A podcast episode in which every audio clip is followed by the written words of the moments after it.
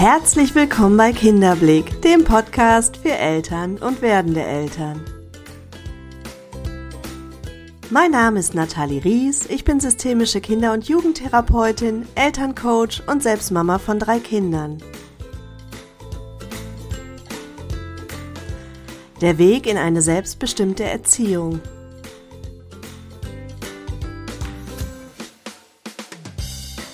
Ihr habt mal wieder über die Themeninhalte abgestimmt und die meisten von euch haben sich nochmal ein paar Gedanken von mir zum Thema Wut und Trotz verstehen lernen gewünscht. Ich habe ja bereits schon mal eine Episode zum Thema Autonomiephase aufgenommen, aber ich glaube, es gibt so viel zu dem Thema zu sagen und es ist so wichtig, sich das immer mal wieder in Erinnerung zu rufen, denn diese Phase ist so weichenstellend und so unglaublich sensibel, denn sie lädt zu so vielen Missverständnissen ein und wenn wir nicht die Informationen haben und nicht wissen, warum die Kinder so reagieren und warum es sogar evolutionär gesehen wichtig ist, dass sie so reagieren, ja, dann begegnen wir den Kindern oftmals auch sehr emotional und tun ihnen teilweise sogar sehr unrecht. Und um das zu vermeiden, möchte ich gerne aufklären und ein bisschen sensibilisieren für diese Phase. Und ja, ich wünsche dir jetzt erstmal ganz viel Freude beim Zuhören, ein paar Erkenntnisse und ich danke dir, dass du hier bist, dass du mir dein Ohr schenkst und dein Vertrauen schenkst. Und ja, jetzt erstmal viel Spaß beim Zuhören.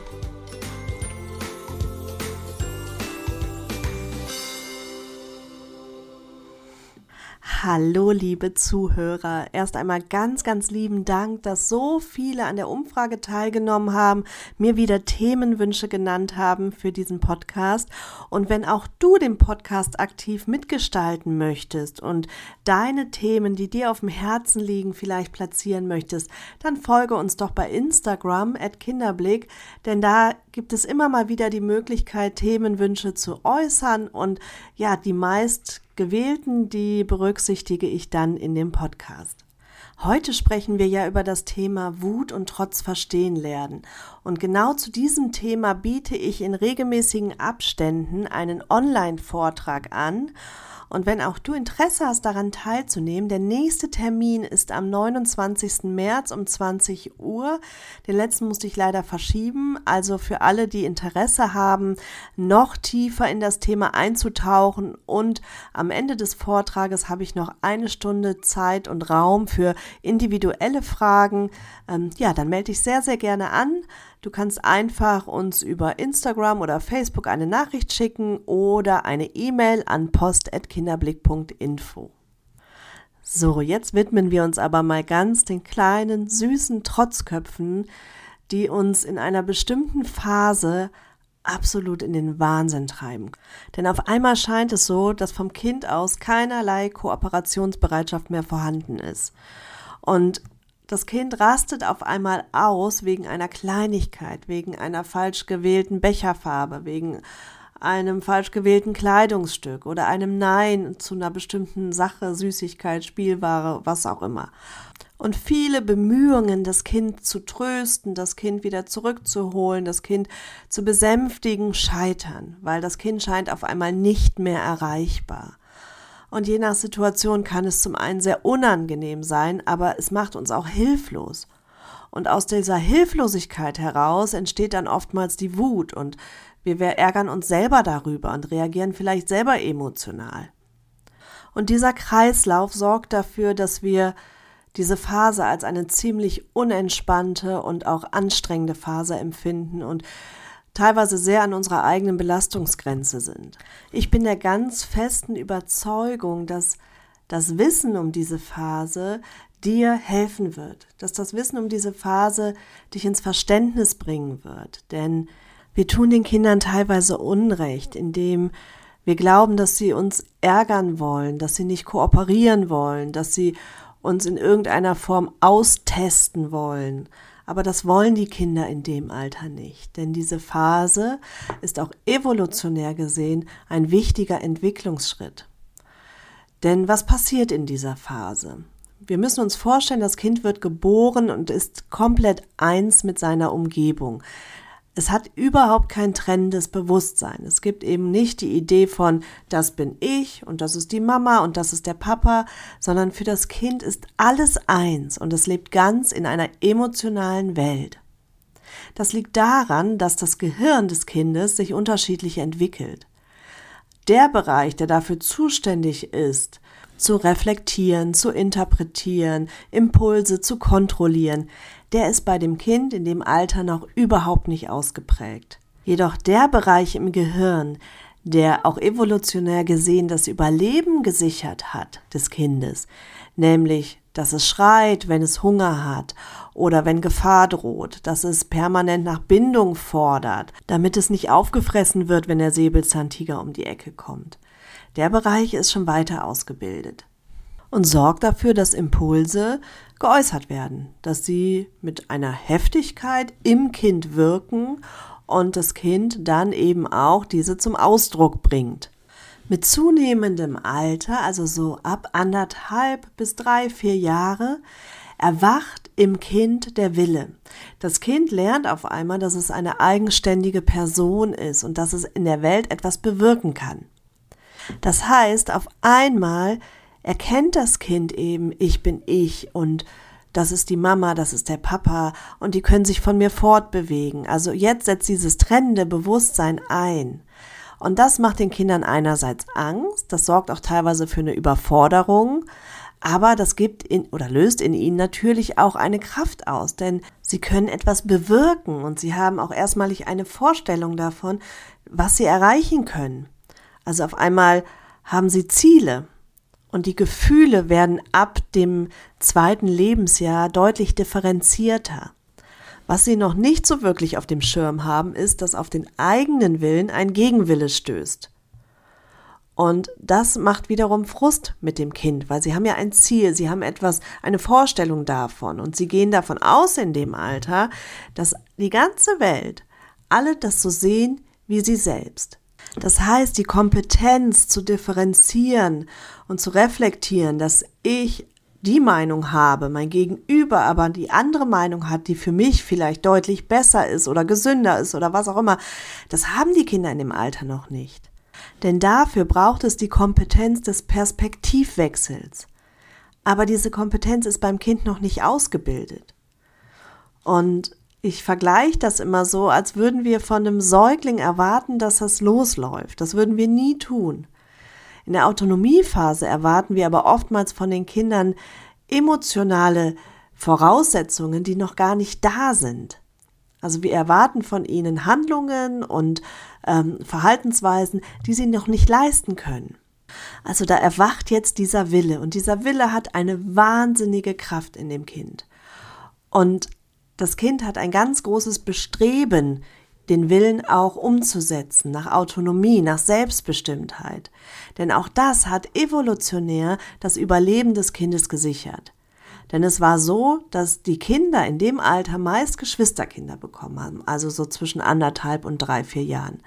Da wurde das Geschwisterkind geboren und in der Steinzeit war das so, dass die Kinder dann oftmals sich selbst versorgen mussten. Also sie mussten selber die Beeren pflücken und sie mussten selber mehr und mehr auf sich acht geben.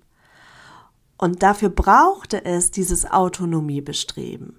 Denn im Grunde ist das der Motor für die Entwicklung des Menschen. Wenn wir das nicht hätten, dann würden wir ja gar nicht laufen lernen, nicht sprechen lernen, äh, nicht ähm, ja, im Grunde uns ja gar nicht versorgen können. Also es ist ein ganz wichtiges Bestreben, was in uns erwachen muss. Nur eben die Voraussetzungen, um das in Bezug zu setzen, um zu reflektieren, um ähm, ja auch zu kooperieren, die sind in dem Alter noch nicht da. Und nicht, weil die Kinder uns was Böses wollen, weil sie uns ärgern wollen, sondern weil der Teil im Gehirn des Menschen einfach noch nicht ausgereift ist. Die Voraussetzungen dafür sind einfach noch gar nicht geschaffen. Die Kompetenz des Perspektivwechsels und die Fähigkeit, sich in andere einzufühlen, die beginnt erst so mit drei, vier Jahren. Vorher können wir das von dem Kind noch überhaupt nicht erwarten. Das ist aber eine ganz, ganz wichtige Erkenntnis, denn das Kind braucht den Perspektivwechsel, um zu verstehen, warum wir jetzt dies oder jenes vom Kind fordern. Und indem wir das erwarten vom Kind, tun wir dem Kind Unrecht. Bedeutet das jetzt im Umkehrschluss, dass wir dem so ausgeliefert sind und jeden Trotzanfall im Grunde ja so hinnehmen müssen und ähm, ja gar keinen Handlungsspielraum haben? Ja und nein. Ich glaube, wir können präventiv viel, viel dafür tun, damit die Kinder gar nicht erst so trotzig reagieren brauchen was nicht bedeutet, dass uns das immer gelingen wird. Aber ich glaube, das sollte auch gar nicht der Anspruch sein, dass das Kind nie wütend sein darf und nicht auch mal wirklich, ja, richtig den Ärger kundtun darf. Denn ich glaube, dass auch Gefühle durchlebt werden müssen, dass Kinder auch Gefühle mal wirklich aushalten und, und fühlen dürfen, damit sie auch lernen, damit umzugehen. Und nicht umsonst, sage ich immer, sind wir mit einer ganz großen Gefühlspalette ausgestattet. Doch wir richten so oft über gute und schlechte Gefühle, willkommene und unwillkommene Gefühle. Doch es wäre so schön, wenn wir da hinkommen, dass alle Gefühle willkommen sind und alle Gefühle da sein dürfen beim Kind. Dass uns eigentlich klar wird, dass im Grunde unser eigenes Gefühl dem im Wege steht. Denn wenn das Kind wütend wird und ausrastet, löst es ja was in uns aus. Und das ist etwas, was uns Mühe macht. Und deshalb wollen wir dieses Gefühl beim Kind vermeiden, damit wir nicht mit diesem eigenen Gefühl konfrontiert werden. Doch hier würde ich dich viel, viel eher dazu einladen, dich um dein eigenes Gefühl zu kümmern und zu schauen, warum löst das denn in mir so viel aus? Warum kann ich da so schwer mit umgehen? Oder warum ist mir die Bewertung von außen so wichtig, wenn ich merke, dass mir das so wahnsinnig unangenehm ist vor anderen Leuten? Und da eher hinzuschauen, ist ja auch eine ganz große Chance. Ja, aber was können wir jetzt präventiv tun, damit das Kind gar nicht so oft so wütend sein muss? Also das Allerwichtigste ist erstmal die Erkenntnis, es hat ein Autonomiebestreben und dieses Autonomiebestreben muss in Anführungsstrichen befriedigt werden. Also der Mensch hat drei Grundbedürfnisse. Das ist Sicherheit, Autonomie und Bindung. Und diese drei Grundbedürfnisse äh, sind ganz, ganz wichtig fürs Überleben. Also wenn ich nicht sicher bin, dann kann ich womöglich sterben. Ohne Bindung stirbt der Mensch auch. Und wenn ich dem Autonomiebestreben nicht nachkommen kann, dann stirbt der Mensch auch. Denn diese drei Grundbedürfnisse sind angelegt, um das Überleben des Menschen zu sichern. Ist jetzt eines dieser drei Grundbedürfnisse nicht ausreichend erfüllt, dann zeigt das Kind sich auffällig, weil es im Grunde nach Hilfe schreit, weil es sagt, hallo hier, meine Grundbedürfnisse sind nicht erfüllt, bitte schaut mal hin. Und in der Phase des Trotzalters, der Autonomiephase, also zwischen anderthalb und drei, vier Jahren, ähm, ist das Autonomiebestreben eben total groß. Weil, habe ich ja eben erklärt, es dadurch der, das Kind für sich sorgen konnte. Also können wir als Begleiter doch dafür sorgen, dass das Kind viele Autonomieerfahrungen machen kann, indem wir ihm immer wieder die Möglichkeiten geben, zum Beispiel zu wählen, auszusuchen, ohne das Kind zu überfordern. Ein schönes Beispiel finde ich immer ein Kleiderschrank. Wenn der Kleiderschrank ähm, voll ist, dann wird es dem Kind schwerfallen, da die passende Kleidung zu finden. Und dann werden wir es wahrscheinlich doch wieder reglementieren, weil wir nicht erlauben, im Sommerkleidchen äh, bei minus vier Grad vor die Tür zu gehen. So, also wählen wir im Vorfeld aus ähm, und geben die Wahl zwischen den Kleidungsstücken, die für das Kind eben auch zu der Jahreszeit tragbar sind. Also im Grunde schaffen wir immer wieder Situationen, wo wir dem Kind das Gefühl geben, Entscheidungen treffen zu können, mitgestalten zu können, bestimmen zu können. Und wir verziehen unser Kind nicht damit, sondern wir werden dem Bedürfnis gerecht, was eben im Kind angelegt ist. Und den Rahmen, also die, die Grenzen, die setzen wir ja trotzdem, den, die geben wir ja vor. Also es ist jetzt nicht gemeint, dass das Kind im Grunde die Zügel und das Steuer in die Hand nimmt und wir ähm, dem Kind komplett die Führung überlassen. Das ist überhaupt nicht damit gemeint und würde für eine totale Überforderung beim Kind sorgen. Sondern hier ist wirklich gemeint, innerhalb des Rahmens, den wir vorgeben, geben wir dem Kind Auswahlmöglichkeiten, geben wir dem Kind ähm, ja Entscheidungsmöglichkeiten. Eine weitere Möglichkeit, um Trotzanfällen vorzubeugen, ist auch Spannungsabbau. Dass wir zum einen im Vorfeld schauen, wie viele Reize sind dem Kind denn ausgesetzt? Also wo im Alltag wird immer wieder Spannung aufgebaut und wo gebe ich meinem Kind genug Raum, diese zu entladen?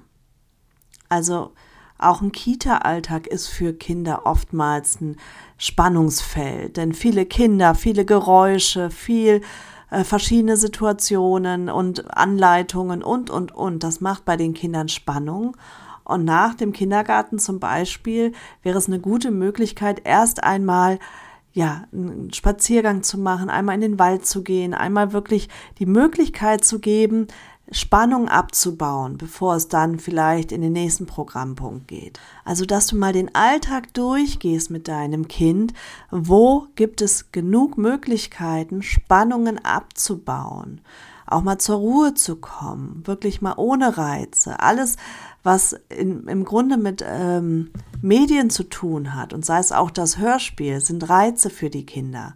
Gerade Fernsehen mit dieser schnellen Bildabfolge, da habe ich ja eine Podcast-Folge zu aufgenommen, ist oftmals eine Überforderung für die Kinder. Und diese Reize müssen wieder abgebaut werden. Also es macht Spannung im Kind und die muss abgebaut werden. Und das sorgt dafür, dass das Glas, ich spreche ja immer, wer mich kennt, der weiß das von so einem inneren Glas, was gefüllt wird mit Eindrücken, mit Reizen, mit Erfahrungen. Und irgendwann ist das Glas voll und dann muss es entladen werden. Wenn wir dafür sorgen, dass das Glas immer nur halb voll ist, dann ist die Frustrationstoleranz beim Kind auch größer. Und dann können Situationen besser ausgehalten werden. Wenn das Glas aber immer auf Anschlag voll ist, dann fehlen oftmals Kleinigkeiten und ja, das Fass explodiert. Dann auch immer mal wieder den Bindungstank überprüfen und zu schauen, durfte das Kind genug Bindungserfahrung mit mir sammeln an dem Tag oder ähm, ja, ist es da irgendwo im Defizit? Schaffst du einen positiven Ausgleich zu Reglementierungen? Also was ist vorherrschend bei euch? Wird das Kind in einer Ja-Umgebung groß oder muss es permanent Nein hören und permanent begrenzt werden? Weil auch das beeinflusst natürlich das Autonomiebestreben. Wenn ich das Bedürfnis nach Autonomie habe, aber permanent begrenzt werde und reglementiert werde, dann äh, ja, ist das Bedürfnis natürlich noch ausgeprägter, weil ich muss dem ja entgegenwirken. Und von dem her ähm, auch hier mal überprüfen, wie viele Neins fallen so im Alltag. Und wie oft ähm, kritisiere ich mein Kind? Oder reglementiere ich mein Kind? Und wo schaffe ich den Ausgleich dazu? All diese Dinge einmal im Blick zu haben. Aber wenn ein Kind trotzdem ausrastet, trotzdem einen Trotzanfall hat. Und auch hier müssen wir unterscheiden, ist es ein Trotzanfall? Das wirst du dann merken, wenn du an dein Kind nicht mehr herankommst, wenn du es gar nicht erreichen kannst. Das ist dann wirklich so ein klassischer Anfall. Da gilt es tatsächlich einfach nur, das Kind zu schützen, dass es sich nicht wehtut und da zu sein. Und du brauchst gar nicht in dem Moment versuchen, es zu trösten oder zur Kooperation einzuladen, weil du es in dem Moment gar nicht erreichen wirst. Also tatsächlich einfach da sein und natürlich anbieten, den Trost anbieten. Und wenn das Kind es annehmen möchte, dann annehmen, aber nicht die Erwartung haben, dass du irgendwie jetzt ein Herankommen hast an dein Kind. Das funktioniert erst wieder, wenn der Trotzanfall vorbei ist und das Kind sich beruhigt hat. Dann gibt es aber ja noch diese vielen kleinen Trotzreaktionen im Alltag. Und die dürfen auch da sein. Wie gesagt, das ist nicht, dass wir jetzt ähm, eine schlechte Mutter oder ein schlechter Vater sind, wenn mein Kind trotzig reagiert. Das hängt natürlich auch sehr mit den Temperamenten des Kindes zusammen. Das hängt damit zusammen, was hat das Kind sonst noch so im Alltag erlebt und wie gut kann es tatsächlich Reize verarbeiten. Wie wird mit dem Kind umgegangen, auch seitens der Betreuer vielleicht? Also auch da mal einen Blick drauf zu werfen. Sind dem Kind gewisse Rollen zugeordnet? Also ist es vielleicht immer der Störenfried? Ist das Kind immer ähm, der Zappelphilipp oder wie auch immer? Also hat das ein bestimmtes Rollenbild, dem es irgendwo gerecht werden muss und wo es ganz schwer ist, wieder rauszukommen. Also hier dann auch gerne mal mit den Betreuern in den Austausch gehen, wenn ihr jetzt wirklich Sorgen habt und ihr das Gefühl habt, das Trotzverhalten ist schon sehr, sehr lebenseinschneidend irgendwo.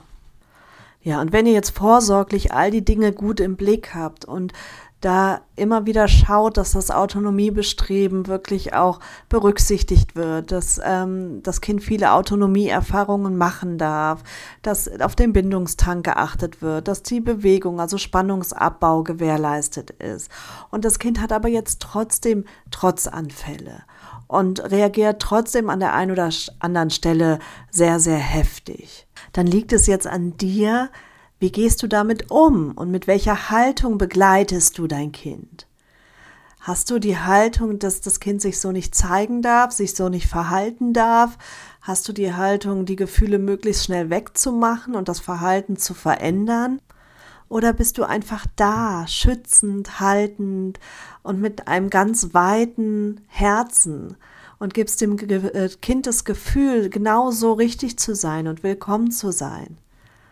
Und ja, mit dem Wissen im Grunde, dass es eine Phase ist, die für das Kind wichtig ist. Eine Phase ist, die evolutionär gesehen einfach auch das Überleben gesichert hat. Und ja, bist mal ganz ehrlich zu dir und überprüfst die eigenen Gefühle, das, was ich vorhin schon mal angesprochen habe, und kümmerst dich gut darum wenn du merkst, dass du das kaum aushalten kannst, dass es in dir ganz, ganz viel auslöst, dann ist es deine Verantwortung zu sagen, ich kümmere mich um dieses Gefühl. Ich kümmere mich um mich und schau dahin. Denn es ist für dich am Ende auch eine ganz große Chance. Denn auch deine Wut oder deine emotionale Reaktion will dir ja etwas sagen. Denn das hat ja was mit dir zu tun. Das Gefühl wird ja in dir ausgelöst. Und dahin zu schauen, kann auch dich wieder ein Stück weit befreien. Genau aus dem Grund arbeite ich in meinem Coaching ja auch immer ganz intensiv mit den Eltern an den eigenen Themen, weil das das Fundament ist. Und wenn die eigenen Themen gut bearbeitet sind und ein stabiles Fundament gegeben ist, dann schauen wir aufs Kind. Und das mache ich mit vollster Überzeugung, weil ich glaube, genau das ist der Weg. Wenn wir erstmal schauen, was habe ich denn überhaupt für Themen? Was habe ich denn überhaupt für Glaubenssätze, für Schutzstrategien? Was macht mich wütend? Was bringt mich an meine Grenzen?